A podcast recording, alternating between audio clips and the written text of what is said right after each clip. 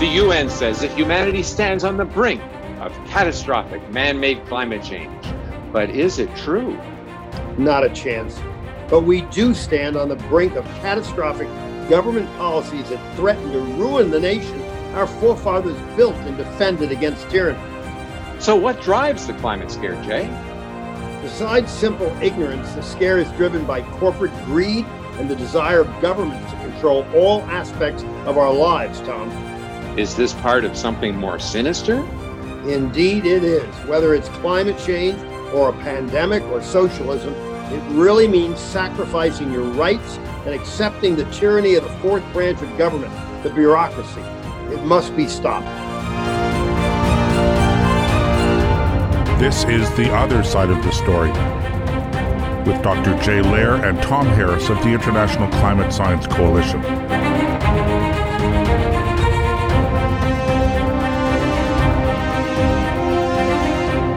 Back in the 1930s, in Joseph Stalin's Soviet Union, Soviet scientist Trofim Lysenko came up with the idea that human genetics was a bourgeois science and had to be suppressed at all costs. Instead, Lysenko supported Lamarckism, the idea that an organism can pass on to its offspring physical characteristics that the parent gains through the use or disuse during its lifetime. Since the USSR was in the process of creating from scratch the new Soviet man, Lamarckism coincided well with official doctrine. According to human genetics theory, traits are passed from parents to biological children through genes, not through Lamarckism. So all that had to be suppressed, and Soviet scientists who refused to renounce genetics were fired from their jobs, and hundreds, if not thousands, were imprisoned. Some were even sentenced to death as enemies of the state. Lysenko's ideas contributed to the famines that killed millions of Soviet people. And the same thing happened in communist China, resulting in the Great Chinese Famine of 1959 to 1962. That was the deadliest famine and one of the greatest man made disasters in history, with an estimated death toll due to starvation in the tens of millions.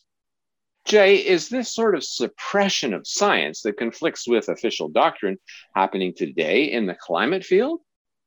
Tom, it is happening exactly the same today in America and really the whole world as it happened in the Soviet Union decades ago. It's it's really crazy, crazier for me, I think, than most. I've been at climate change studies for 50 years, going back to the 1970s when everybody thought we'd have a glacier coming down on the United States and global cooling was the fear.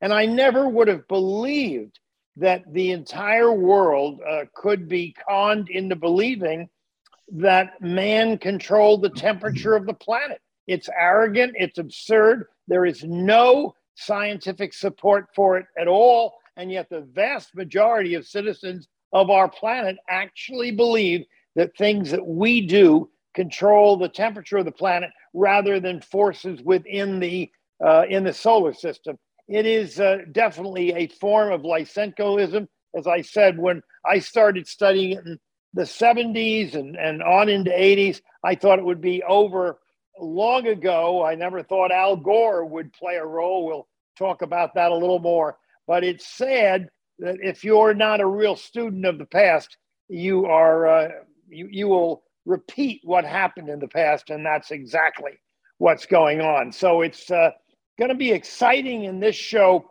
to deal with the history of the progressive liberalism that has led the world in the wrong direction to believe things that are absolutely untrue. And we are very excited to have a man who I consider one of the uh, most important historians of climate change and progressive liberalism in, in the world. And uh, his name is Bonner Cohen. And Tom, tell our audience uh, a little bit about Bonner. Yeah, sure, Jay. Our guest today is Dr. Bonner R. Cohen, a senior fellow at the Washington, D.C. based National Center for Public Policy Research, where he concentrates on energy, natural resources, and international relations. Dr. Cohen received his BA from the University of Georgia and his PhD from the University of Munich. Articles by Dr. Cohen have appeared in many newspapers and magazines in the United States and Canada. He's been interviewed on Fox News, CNN, Fox Business Channel, BBC, and many other networks. Dr. Cohen has testified before the U.S. Senate committees on energy and natural resources, as well as environment and public works, and also the U.S. House committees on natural resources and judiciary. He also presented at conferences all over the world. For example, in September of this year at the Doctors for Disaster Preparedness Conference in Las Vegas. We'll link to the video of that excellent talk that I was watching last night, Jay. It was it's really good, as well as his book, the green wave, environmentalism and its consequences, when this show goes to podcast on Monday. So, welcome to the show, Bonner. Well, I'm delighted to be here, Tom. Yeah, good to have you. Mm-hmm. All right, Bonner, our program today will focus on the history of the liberal takeover of much of the world and your study of the impact of eugenics that destroyed Russia for decades and how it helped institute the climate change fraud. Give us a summary of its beginnings. Uh, this is a, a, a fascinating story, uh, one uh, that began really in the 19th century. And let me cite some remarks, not from the 19th century, but from just a few months ago, uh, that will help us establish the link between the origins of the environmental movement, going back over 150 years, and where we are today. In June or July, uh, a gentleman by the name of Yuval Harari, an historian, a futurist, and, tellingly, an advisor to the World Economic Forum, was holding forth on various developments uh, in the world, uh, particularly pertaining to uh, scientific breakthroughs. And he recognized quite correctly, actually, that not everybody is going to benefit from these uh, breakthroughs and these advances in the same way. And he said at one point, certain people are simply going to be left behind. They're not going to be participating in artificial intelligence and biogenetics and things like that. Then he paused and said, and I quote, we just don't need the vast majority of the people. End quote. With that statement, he actually let the cat out of the bag. What he was acknowledging was uh, his intellectual indebtedness to eugenics. Eugenics was all the rage back in the 19th century. Its origins were, uh, appear to be anyway, in, in, Germany and Austria, but quickly picked up in Great Britain, the United States, and elsewhere. And eugenics was, uh, at one level, the recognition that some people born with birth defects, very tragic, how can we possibly keep this from happening so that we don't have people born uh, who are unable to cope the way people who lacking those birth defects are able to do. Now, at first glance, that seems like a noble thing. But if you go deeper into this, you realize that this is actually a slippery slope. Now, eugenics, as I said, was quite the, uh, the, thing for the chattering classes. Late 19th century, well into the uh, first third of the 20th century, no less than Woodrow Wilson and uh, Theodore Roosevelt, uh, two self professed progressives, were enthusiastic uh, supporters of eugenics, as was, incidentally, world renowned economist John Maynard Keynes.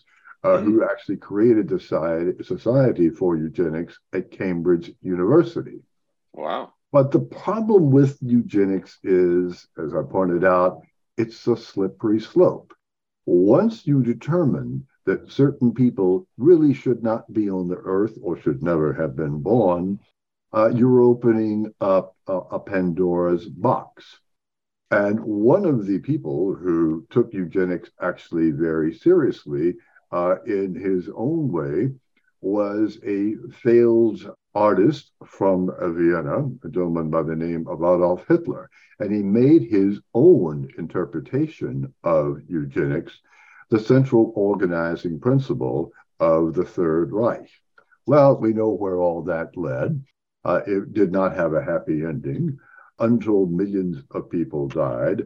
And so eugenics fell out of favor, or rather, the term eugenics. But the notion of limiting the Earth's population stayed with us, and it was reborn in the 1950s in terms of the what was then called the population movement. The notion that there were too many people on the on the earth, uh, we needed to uh, impose b- massive birth control, particularly uh, in the poorer parts of the world. And in 1968, a very influential book by the name of The Population Bomb uh, was written by Paul Ehrlich. And Ehrlich said, if we don't do something about the world's gigantically, rapidly uh, advancing population growth, uh, we will use up all of our resources. We are, he coined the term, uh, we are beyond the Earth's carrying capacity. And if we don't take drastic measures and take them quickly, people around the world will suffer and we will run out of resources such as food and the other things that we need to sustain our lives.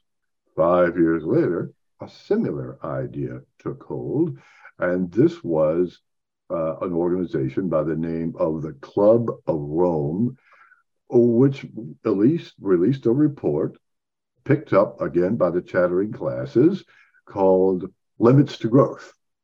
Limits to Growth was very Ehrlich oriented in that it said, aha, we accept the, uh, uh the arguments of the people concerned about ra- rapid population growth, but we need to take measures. We need to do that systematically.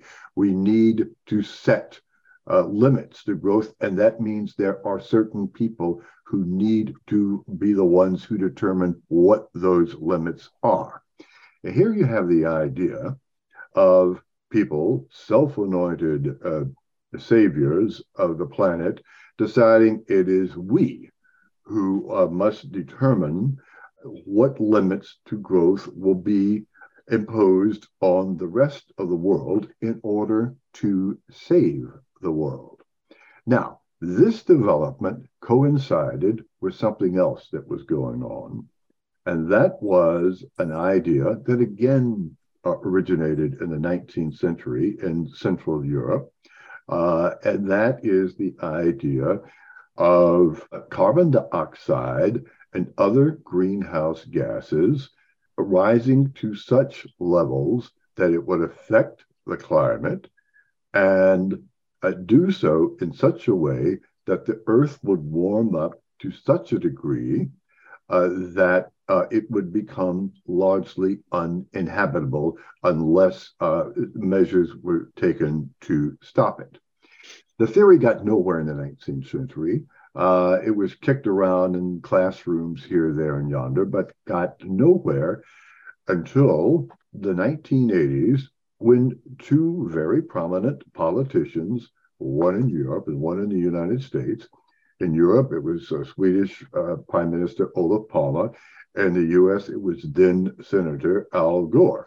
Both had somehow, in their studies, run across this idea. They took it to heart, even though neither man had any scientific background whatsoever.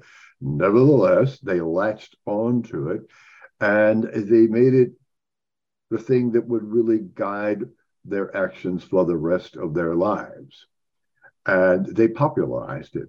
Palme in Europe and Gore in the United States and elsewhere. And Gore had the, by far the larger platform, and he uh, became the uh, the chief spokesman for climate alarmism at the time. Uh, the, the notion uh, was that man-made emissions of greenhouse gases primarily through the burning of fossil fuels, but also through certain agricultural uh, practices, were increasing the uh, atmospheric levels of CO2 in the atmosphere to such an extent that we were heating up the planet and that pla- and the planet would then be afflicted by melting glaciers, rising sea levels, droughts, floods, famines. You go down the whole laundry list of all the bad things that could happen. And all of this was going to be brought about by man made. Then the term was uh, global warming. Today we simply call it climate change. And Bonner, uh, Bonner, let me jump in here yeah. because uh, I think I want to make an admission for both Tom and I that will uh, make many people in the audience maybe not feel too bad about where they came from in their thinking. Mm-hmm. Uh, I would guess that the majority of our listeners recognize man caused climate change as a fraud, uh, have enough common sense to realize that our emissions or carbon dioxide are not altering the temperature of the planet in any uh, negative way. Mm-hmm. Well, uh, Tom and I uh, come from a, a, history where we were taken in long ago. Uh, Tom has admitted on this show that a, that a number of decades ago, when he started to study the environment, he actually thought that we did have an impact mm-hmm. on the temperature of the planet until he started studying it in various college courses and, and meeting some really top notch scientists that had studied it. Uh, and, and of course, he changed his mind to the point that he understands it now. I too was taken in in the 1960s uh, by the uh, book uh, The Population Bomb by per, uh, Paul Ehrlich and the Club of Rome and Limits to Growth. Uh, I really thought we were uh, overpopulating the earth. And I actually once rented an airplane with a banner to fly over the Ohio State football stadium, and the banner said, Stop air pollution. And air was spelled H E I R. Well, soon I, I learned how wrong uh, you know I was. But the point is that educated people who don't hear the whole story uh, can start off with very wrong ideas. I was set straight by a number of uh, of scientists that explained that the more people we have, the more brain power uh, we have, and the better Earth uh, mm-hmm. will will be. So both of us probably come from the same position that many of our audience uh, have, uh, not realizing that they were being uh, fed misinformation and and finally came to their senses. So we're on this. It would seem like the next milepost here might have been the uh, the book by Rachel Carson, uh, Silent uh, Spring. Uh, where do you fit that? Where do you think she and that book came in in in increasing misinformation around the world? Well, she represents a different strain of environmentalism, uh, one one different from the one that that Ehrlich and Gore uh, and others have, have picked up just as just as every virus has its different strains, environmentalism also has strains, and and and and both have shown themselves to be terribly destructive. Rachel Carson uh, became convinced uh, that exposures to trace levels of certain chemicals, mostly man-made chemicals, could lead to cancer and other serious diseases. Uh, she had a way with words. Silent Spring was a huge uh, uh, seller. She became a celebrity. And she was for a long time seen as the person who really founded the modern environmental movement. And many of the regulations that were later promulgated by, say, the US Environmental Protection Agency, but environmental agencies around the world uh, were based in no small way on the notion uh, that exposure to certain levels and actually tiny levels of uh, man made uh, uh, chemicals could be cancer causing, and so that we needed to regulate that. And this was this was in many respects done through uh, science that was very dodgy, later shown to be, uh, the old expression goes, uh, it's the dose that makes the poison. If you're exposed to something, uh, uh, relatively small amounts of a substance, not only is that not harmful, that can actually be very beneficial. As you delve greater, eh, delve into a greater exposure to that substance, yes, a level can be reached where it can pose a threat to human health and or the environment. Regulatory agencies, however, eager to expand their regulatory writ, develop such things as the linear notion of, of, of exposure and developed a whole regulatory structure based primarily on extrapolations from what Rachel Carson had put in Silent Spring. The interesting thing about all of this is that Rachel Carson's uh, notion and her version of environmentalism or her strain of environmentalism was actually overtaken by the what I would call the Paul Ehrlich slash Al Gore version. In other words, it proved less, uh, well, less sexy uh, than than global warming slash climate change. Uh, I can well remember environmentalists still uh, enthralled to the Rachel Carson view of environmentalism, coming up with a goal, and that goal would be would be we will be carbon free by 93, excuse me, chlorine free by 93. Chlorine was seen by these people uh, as, as, as a dangerous chemical, even though it's used in almost every manufactured product on the, on the face of the earth in one thing or, or in one fashion or another. Quite frankly, it never really caught on. But the notion of man made climate change caused by our use of energy. This was a much more compelling narrative. Think about it. Uh, we human beings uh, need energy to survive, but our main source of energy, fossil fuels, is actually leading to the ultimate destruction of the planet, according to this doctrine. And we must uh, decrease as quickly as possible our use of fossil fuels and replace that with something we'll come up with uh, very, very soon, we hope.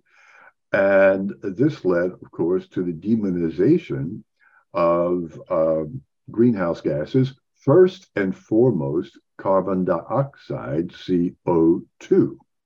And if we could simply rid the atmosphere of this newfound villain, CO2, or at least reduce the, the atmospheric levels of CO2, then we could bring the planet back into harmony, in, in harmony with traditional climate, uh, in, in harmony in such a way that people would survive, the glaciers wouldn't melt, the sea levels wouldn't rise, and so on.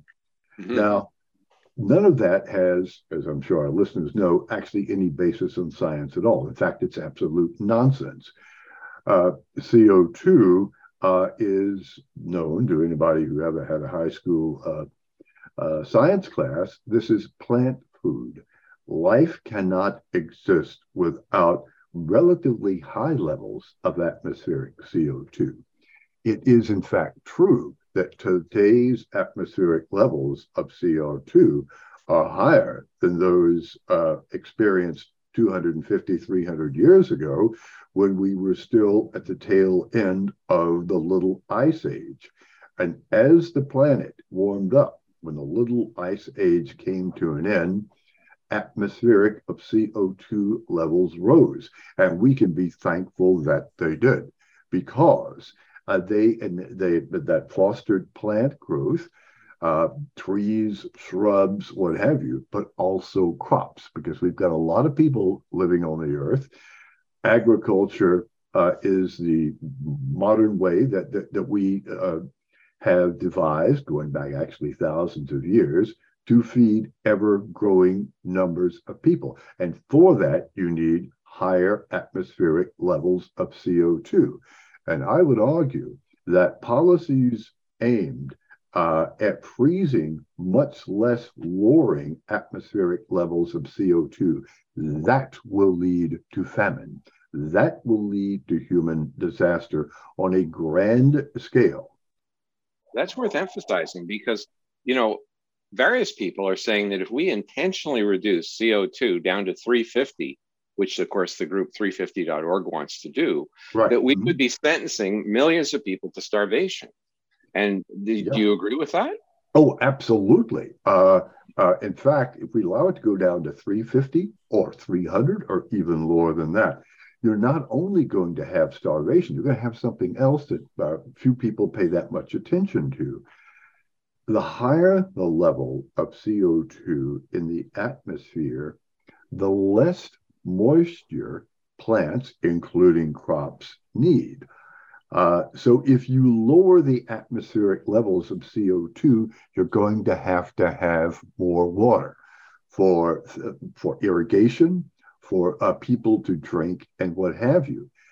If you lower atmospheric CO2 levels, you're going to put a tremendous demand on a natural resource, water, a demand we may not be able to meet. And so those telling us that we are saving the planet uh, from catastrophic global warming by lowering the atmospheric levels of CO2 are actually setting in motion future famines, uh, future droughts, uh, future calamities by lowering agricultural productivity and, and placing increased demands on water. And water shortages have been a part of human history ever since we have been around. And the more I will, Bonner, Bonner, let me stop you there. Uh, you and Tom and I totally understand that everything the progressive liberals who are preaching what you have described are really sentencing the end of life on the earth. That's Uh, we know Yeah. this, and I'm guessing a large percentage of our audience has become aware of it. Do any of them know what they're doing? I mean, are they just dumb enough to know that they are they really, if their plan was carried out, would be destroying life on Earth, or do they have some other uh, interim goal? I've always thought that once they create a communist world, they might back off somewhat. What do you think? Uh, I don't think the vast majority of the people who are pushing the uh, global warming alarmist agenda have any understanding of or any interest in understanding actually the very predictable consequences of what they want to impose on the rest of us. Well, look at these people who uh, gathered uh, a couple of weeks ago in Sharm el Sheikh, uh, Egypt, for COP27, COP Conference of the Parties 27, the 27th meeting of people who know nothing about the climate. The vast majority of them know nothing about the climate, who know uh, nothing about energy, who know very little about science, uh, who flew there, by the way, according to one report, uh, in 400 private jets, burning all sorts of fossil fuels to get to Sharm el Sheikh, giving you some idea of the level of hypocrisy here, but also giving you an idea of the bubble in which these people live. There, this is one gigantic echo chamber. Mhm. Everyone agrees with everyone else, but no one has really the foggiest idea of what he's doing, with the possible exception of the awareness on some, of these people's parts uh, that they are aggregating to themselves an enormous amount of power, which I think what this is ultimately what this is all about. If you uh, demonize carbon dioxide and say uh, we can no longer use fossil fuels because it contributes to atmospheric levels of, of CO2, which it does uh, in a small way. Uh, if if we're, we're going to do away, if you, and thus we need to control the use of energy. Once you control the use of energy, you control uh, the people who use energy and people who need energy. This is why uh, the Paul Ehrlich, Al Gore kind of eugenics approach to environmentalism ultimately eclipsed Rachel Carson approach to environmentalism simply because uh, they are the, the, the former uh, is a, a, pathway to power. Power mm-hmm. on a grand scale, something that could never be achieved with Rachel Carson. Nobody talks about Rachel Carson today, but we have COP27. We'll probably have COP47 or COP COP 57. uh, it will go on and on and on because it's this is about uh, power and it's also about money because purveyors of um, technologies who claim that their technology or their source of energy know, the usual suspects, wind turbines, solar solar panels, and what have you. Uh, they're the ones who stand to benefit from this financially, hugely, and investors on Wall Street and elsewhere are heavily invested in these technologies, so they certainly want to promote, promote this. So what you have uh, is a combination of power and money, and that is what is driving all of this. Mm-hmm. So, in fact, it's just a rationalization for them to say, oh, well, you know, we're saving the climate because their main incentive is different. We have to go for a break now. We'll be right back with Dr. Bonner Cohen talking about the origins of the climate scare. And I'd like to ask him next if we should be approaching this entirely differently. Uh, Bonner, after the break, can we talk about whether we should be promoting more CO2 instead of trying to defend ourselves against the climate issue?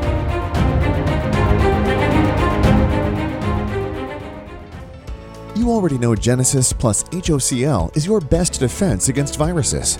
But did you also know it's the most powerful weapon for eliminating airborne mold, too? Customers are raving about the Genesis Fogger's ability to tackle mold problems and the bad smells that go with them. And we all know mold is a hazard to your health. There's no airborne invader that Genesis can't handle. Visit genesisfogger.com forward slash out loud to receive a 15% discount on the Genesis Fogger with promo code OUTLOUD. With Genesis, you're ready for anything.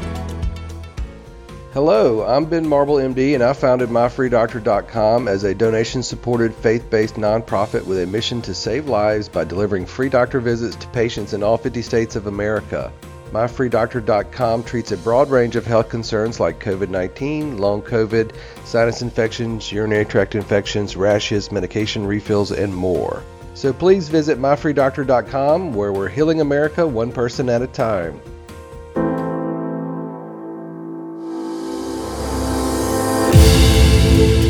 America Out Loud beats to the pulse of our nation we know when you're angry, you're troubled, confused, glad, and thankful. We know you because we are you. Join us as we explore the most important issues of our time. We are America Out Loud Talk Radio. Liberty and justice for all.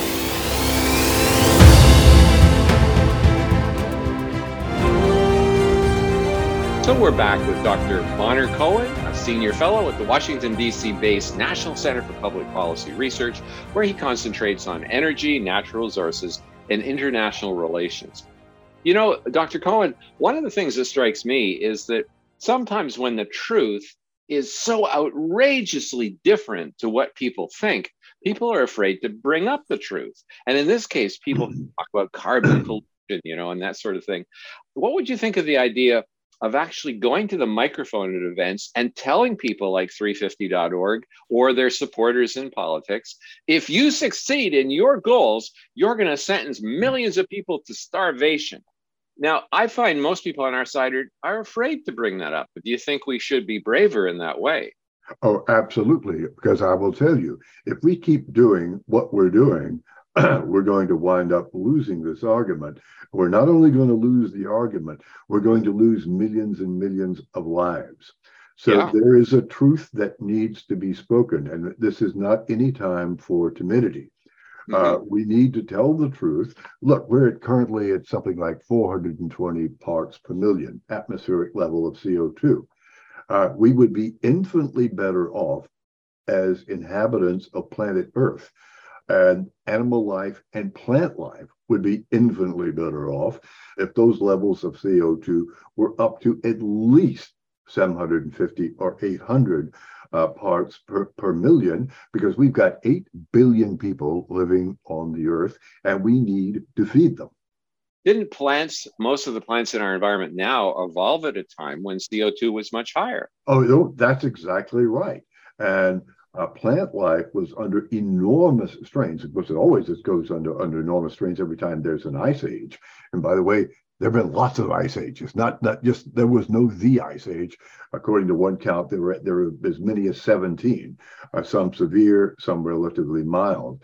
And the one that we went through from about 1350 to 1800 or 1850, called the Little Ice Age, saw atmospheric levels of CO2 drop to as low as 250 parts per million, and plant life suffered, and agriculture suffered. People starved to death.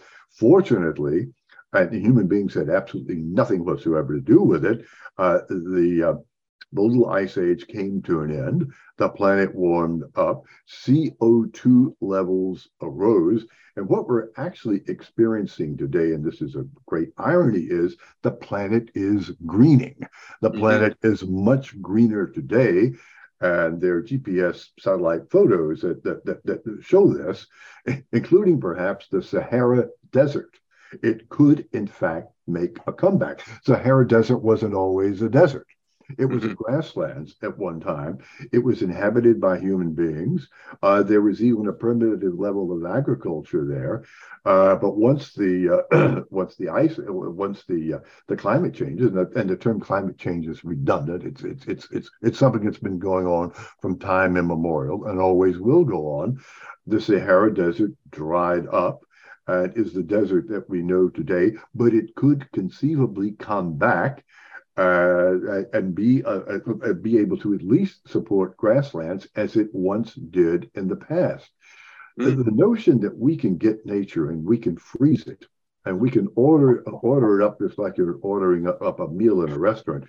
well, if we allow uh, if we can hold the uh, rise in temperatures over the next 50 years to one and one and a half degree Celsius, uh, then everybody's going to live happily ever after while suppressing the atmospheric levels of CO2.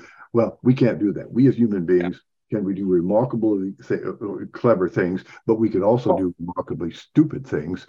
And one of the adding adding to your point, uh, yeah. Bonner, I wrote an article today uh, aimed at at everybody practical life. Uh, if we continue to do uh, use less fossil fuel, and more wind and solar, which does not support the grid. Beginning this winter, we will see more blackouts around the world. That's right. And I, I, wrote an I wrote an article. What will a blackout mean to you on day one, day 2 mm-hmm. and a week good. down the road? The, the, the lights aren't going to work. Your refrigerator isn't going to work. Your uh, there are all sorts of things that you do every day uh, the traffic lights needed to get you to work, the machines at work, all the things that will affect your life today, tomorrow, and a week down the road, which you don't think of how absolutely horrendous it is. We've had a few blackouts, but we've managed most of them. Uh, most people may be aware of the one we had a year ago uh, from February in Texas, where there was loss of life tremendous right. economic uh, damage. We we got through it, but as more and more of these occur in a cold winter, uh, we'll get through it less quickly, and more people will be impacted. And, and in a sense, that gives me some optimism that people will will wake up to it. But mm-hmm. one of the things that we're we're seeing throughout society is is a suppression of dissent. Yes. I mean, if mm-hmm. you and I and Tom yeah. go out in many places in public and explain the reality of the science that supports no impact of man on the climate of the planet, uh, we'll be shouted down. We could lose our jobs. Everybody would want to suppress us, which is part of the Lysenkoism that took hold of the Soviet Union decades ago. And really, it all started in, in, in a worldwide way, as you explained in an earlier lecture, uh, beginning with the founder, one of the founders of the Communist Party in Italy, Antonio Gramsci. Uh, let's go back to that point in yeah. history. Uh, yeah, let's do because we we can see how institutions in which we once had a certain degree of trust uh, have been transformed before our very eyes, and we need to understand how that happened. There was a, one of, of one of the founders of the Communist Party of Italy was a guy by the name of Antonio Gramsci. Now, Mr. Gramsci was no fool. He recognized uh, that according to Marxist doctrine, the proletariat uh, would uh, be suppressed so much that it would uh, rise up, it would overthrow the bourgeoisie, uh, dictatorship of the proletariat would, would set in, blah, blah, blah. Well, he knew that was never going to happen. That isn't really what happened in Russia in 1917. And it wasn't going to happen, uh, not even in the world of the 1930s uh, that was in the midst of a deep depression. His notion was an entirely different one. Yes, he still wanted to create the red paradise on earth, but he wanted to go about it in a different way. And the way in which he would go about it, he says, look, we need to transform institutions from within. And he called this the long march through the institutions. Slowly but surely, our people, meaning his people, uh, would enter into every imaginable institution. This would be everything from corporate boardrooms, school boards, bureaucracies at the federal, state, or province or local level, trade associations, and what have you. And over time, and this takes decades, and it happens in such a way that people don't even really notice it, uh, you can take over a one bureaucracy or one business or one industry after the other, have your vocabulary uh, become their vocabulary.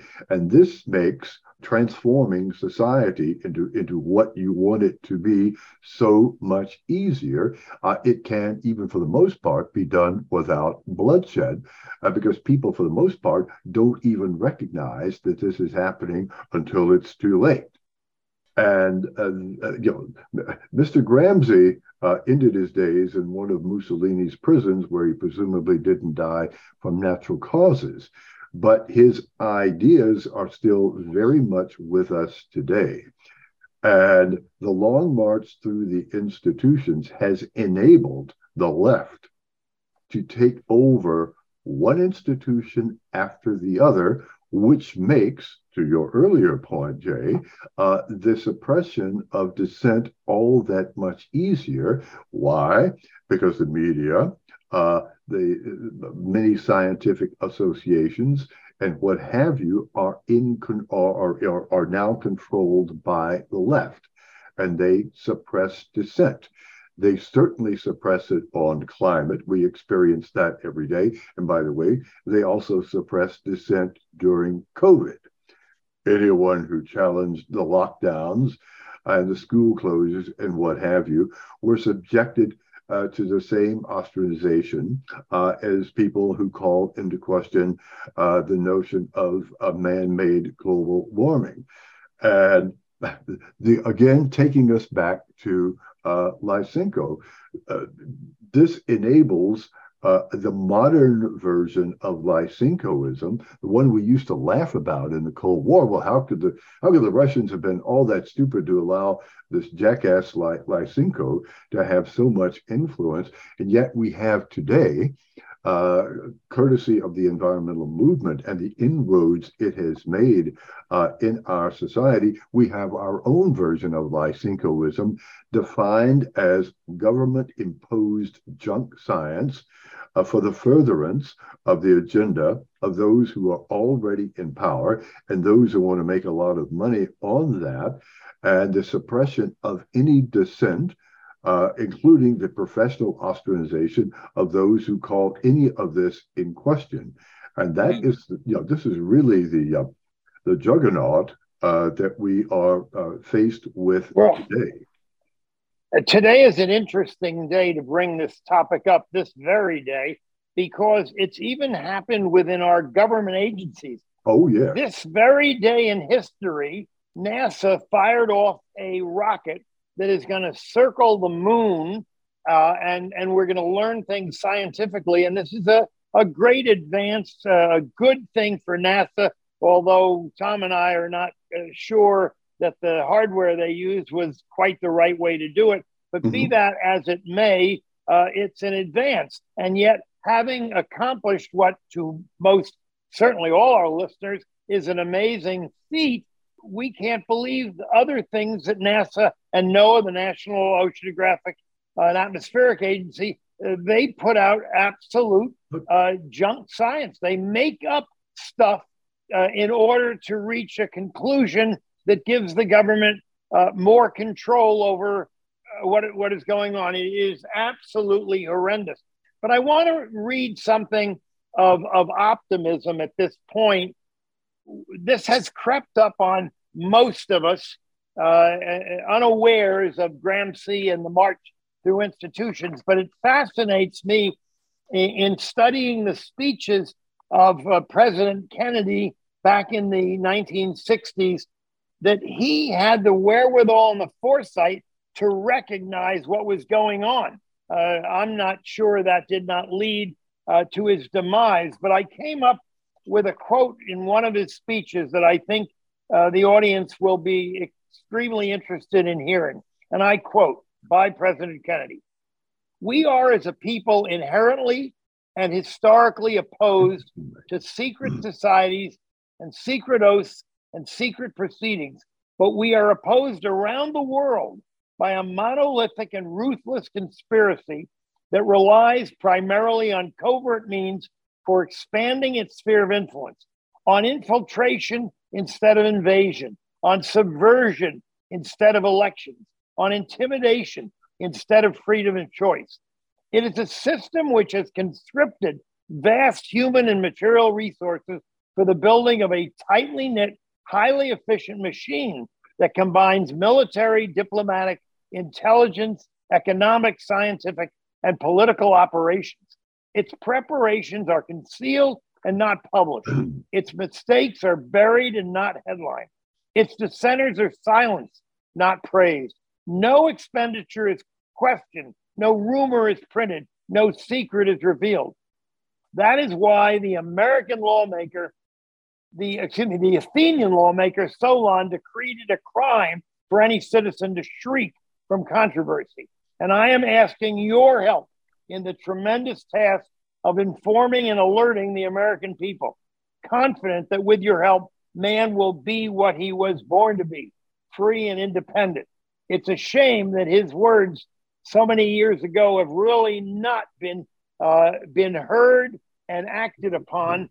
Uh, it's never too late, but that's what we must do now. Mm-hmm. Uh, but what's really sad about that is Kennedy, of course, was talking for the most part uh, about the Soviet Union and uh, what was then seen as the monolithic uh, danger of communism.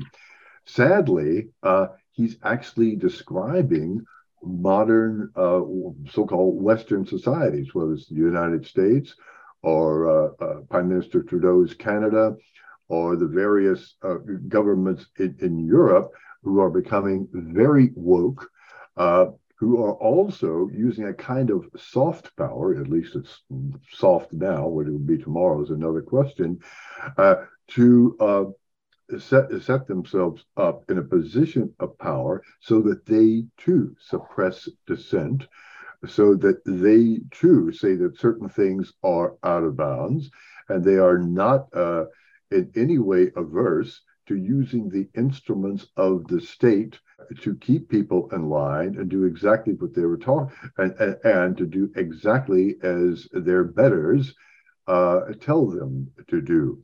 Kennedy, interestingly, followed Dwight Eisenhower in office. And upon leaving office, uh, Eisenhower um, uh, gave a speech in which he most famously warned about the dangers of the military industrial complex. Uh, he knew something about that, having been a career military man, but he also said something else. He warned about the government takeover of science because he recognized uh, that if you allow the government to determine what is scientifically acceptable and what is scientifically not acceptable, and you reward financially through through grants uh, and uh, other sinecures uh, those who toe the line uh, and punish those who are not, you're ultimately going to undermine science. That part of Eisenhower's speech turned out to be every bit as prescient as what Kennedy was, was pointing out. And both of these men, born in earlier generations, Eisenhower actually in, in 1890, never considered by his contemporaries a deep thinker, uh, but actually in this particular case, he knew exactly what he was talking about. And he was as prescient uh, in, in foreseeing the situation that we are confronted with today with a gigantic lie being uh, uh, perpetrated uh, by those in power, the ruling elites. And if we allow them to continue to do so, uh, they're going to do an enormous amount of harm. And that harm is going to affect the people uh, least able to defend themselves against this, particularly the, the poor in the world. Uh, you know, something like 2 billion people uh, don't even have electricity in their homes at night. We're talking about people primarily uh, in sub Saharan Africa and the Indian subcontinent. And modern environmentalism, uh, by arguing that we need to save the planet from climate change, would deny these people electricity. You, you really think Africa is going to be helped by wind turbines and solar panels? Uh, not in the least or that we ourselves are going to be going to benefit from electrifying uh, our sources of energy through uh, the various uh, uh batteries, uh, the lithium ion batteries and the like, which will have an enormously detrimental environmental impact. In fact, they're already having that uh, will cost a fortune, and by the way, will chiefly benefit the People's Republic of China, uh, which is the big geopolitical winner uh, of the uh, alarmist global warming agenda. Do away with fossil fuels, of which the uh, uh, People's Republic of China has very few. Embrace renewable energy uh, the raw materials of which uh, are, uh, are under the control of the Chinese Communist Party, and you have a geopolitical dependence uh, on a power that, believe me, does not wish you well. Mm-hmm. I had a strategic question for both of you.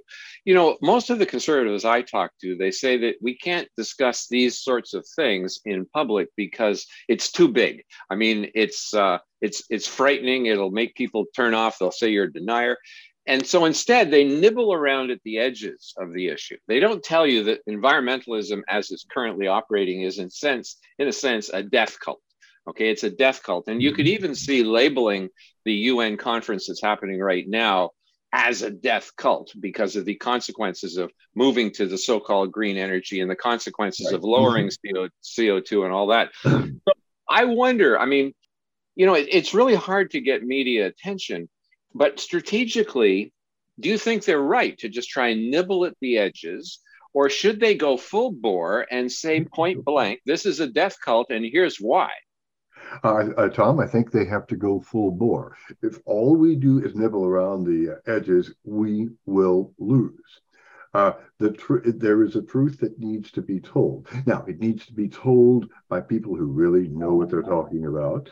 Uh, anytime you go over the top, you say things that you cannot back up with scientific data and what have you, then you're going to get yourself in trouble. Believe me, they will come after you. Uh, mm-hmm.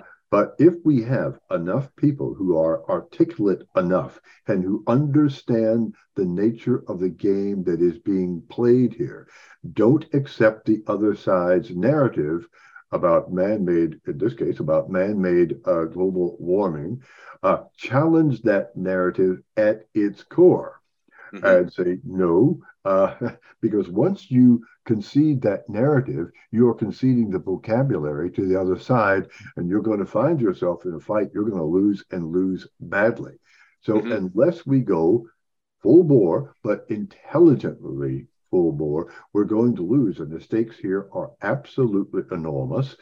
And uh, we, we've reached the point where we can't fool around uh, because these people are in control. They're in control in the United States, they're in control in Canada, they're in control uh, in Europe, with a couple of exceptions. And uh, there are people elsewhere in Beijing who would be absolutely delighted to take advantage of that, to take geostrategic advantage of that. And they're doing that right now. Mm-hmm. So, Jay, what do you think of the idea of actually having an article entitled something like Climate Scare is a Death Cult and show exactly, bam, bam, bam, why it is?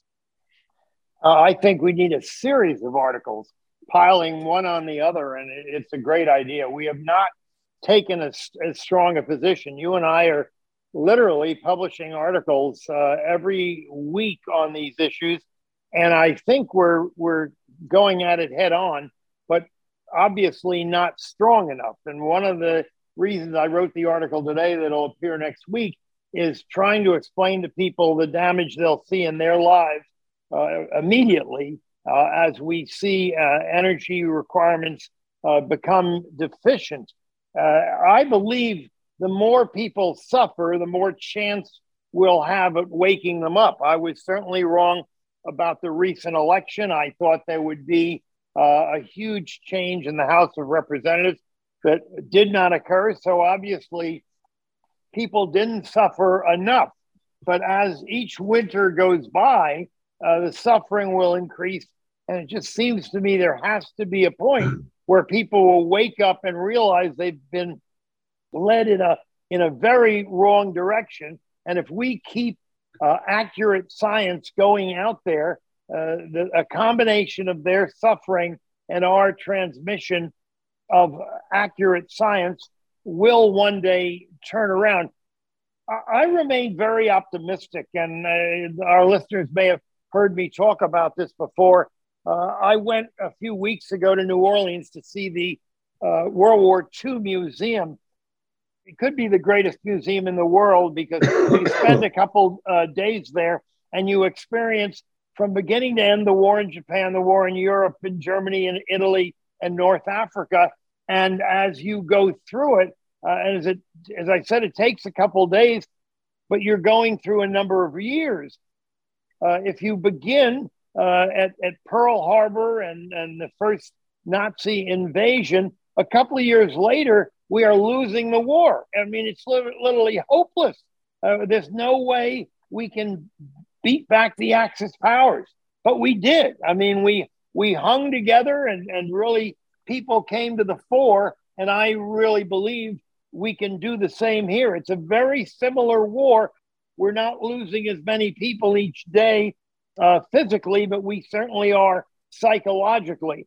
Uh, so, long term, I think we're going to win it. Uh, probably not in a year or two. I think within a decade. But we, we've got to increase the action we take pretty much the way uh, Tom has described it and Bonner has supported it.